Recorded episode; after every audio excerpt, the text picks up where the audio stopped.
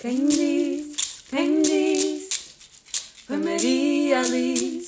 Quem diz, quem diz, foi Maria Alice. Quem diz, quem diz, foi Maria Alice.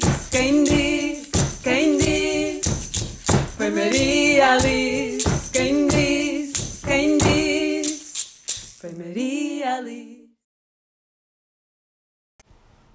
Bom dia, bom dia a todas. Hoje começamos a nossa grande semana recheada de podcasts. Estão prontas? Ora, então, para começar, trazemos uma convidada muito especial e diferente. É a apicultora Lady Peck. Olá, Lady. Olá, Maria Alice. E olá, Caravelas.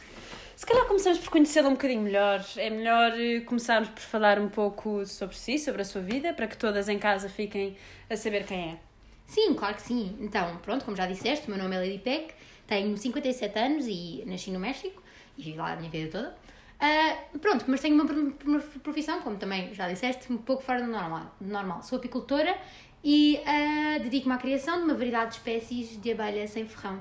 ahm, e que constroem as suas colmeias dentro de troncos ocos. É um bocado assim estranho e fora do normal, não achas? Se é um pouco fora do normal, nem nunca tinha ouvido falar de uma, de uma criação tão específica de abelhas. E hoje em dia não conhecemos muita gente que de facto seja apicultora. Muito menos pessoas que, sendo apicultoras, fizeram algo tão grandioso. O que é que nos tem para contar sobre isso? Bem, pois, devem me perguntar porque é que eu estou aqui a falar de vocês sobre apicultura, não é? Ah, a verdade é que eu vim contar-te a ti e às Carvelas de Lisboa ah, sobre o meu contributo para deixar o mundo um pouco melhor do que o encontramos, como vocês gostam de dizer. Ah, Tornei-me ativista em 2000, e muitas de vocês ainda não eram nascidas, ah, quando o Monsanto, que é uma empresa de agricultura e biotecnologia, começou a cultivar soja geneticamente modificada em Campeche, que é uma cidade lá no México. Ah, depois, esta empresa foi ganhando em terreno e começou. E em 2012 já era ah, uma empresa de larga escala com, com plantações em imensos sítios. Ok. Mas esta, esta produção de soja geneticamente modificada é alguma coisa para preocupar? Sim, sim, claro. Fez com que surgissem imensos problemas com o mel que se produzia no, no meu estado. Ah, depois começou a ficar contaminado e tivemos que diminuir a quantidade que estávamos a produzir. Ah, a atividade agroindustrial, pronto, de empresas como a Monsanto, ah, colocou em risco a alimentação de muitas comunidades e uma, pronto, o próprio meio ambiente, de, para além de o acesso das comunidades maias a meios de sustento, que, pronto, sendo eu também maia, era algo que me afetava diretamente. Claro. E foi este impacto negativo na sociedade e na biodiversidade que decidiu intervir, certo?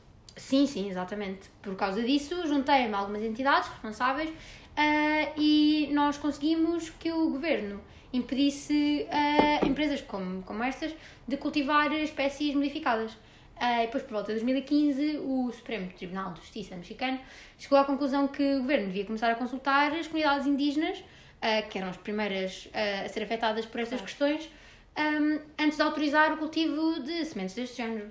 Depois, pa- passado dois anos, ahm, finalmente conseguimos anular a autorização que foi dada à empresa para cultivar sementes em sete, ela tinha autorização em sete estados do país. Que horror.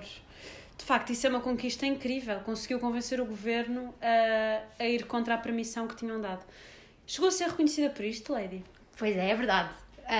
Que cheguei, ah, toda, a toda a minha equipa, nós conseguimos, conseguimos isto, ah, e pronto, e foi assim que eu recebi o prémio Goldman do meio ambiente, que é assim, mais ou menos um Nobel do, do meio ambiente. Mas pronto, não fui só eu sozinha, tivemos uma, toda uma equipa por trás. Fantástico, bravo, bravíssimo. E no meio disto tudo, e durante todos estes anos em que esteve a lutar pelas causas em que acreditava, qual é que é assim a maior lição que aprende, que nos tem para partilhar connosco hoje? Bem, eh, com isto tudo que eu vos contei, aprendi e qui- quis vir mostrar-vos que tudo é possível se nós acreditarmos e lutarmos por aquilo que queremos. Eh, pronto, e tu e todas as, as caravelas que nos estão a ouvir têm uma responsabilidade acrescida de o fazer. Para além de que conseguem, eu tenho a certeza que vocês todas conseguem. O que é, o que, é que vocês me dizem? Bem, eu acho que falo por todas as caravelas ah, quando digo que isto é uma lição para levar para casa. É, uma, é um verdadeiro exemplo de vida. Obrigada, Lady. Obrigada por ter estado connosco. Eu é que agradeço, Maria Alice. E não se esqueçam, guias, o mundo precisa de, de vocês, do vosso entusiasmo e da vossa força. Muito bem, irmãs guias, ficamos então assim no final do nosso primeiro podcast. Voltamos amanhã. Uma canhota apertada.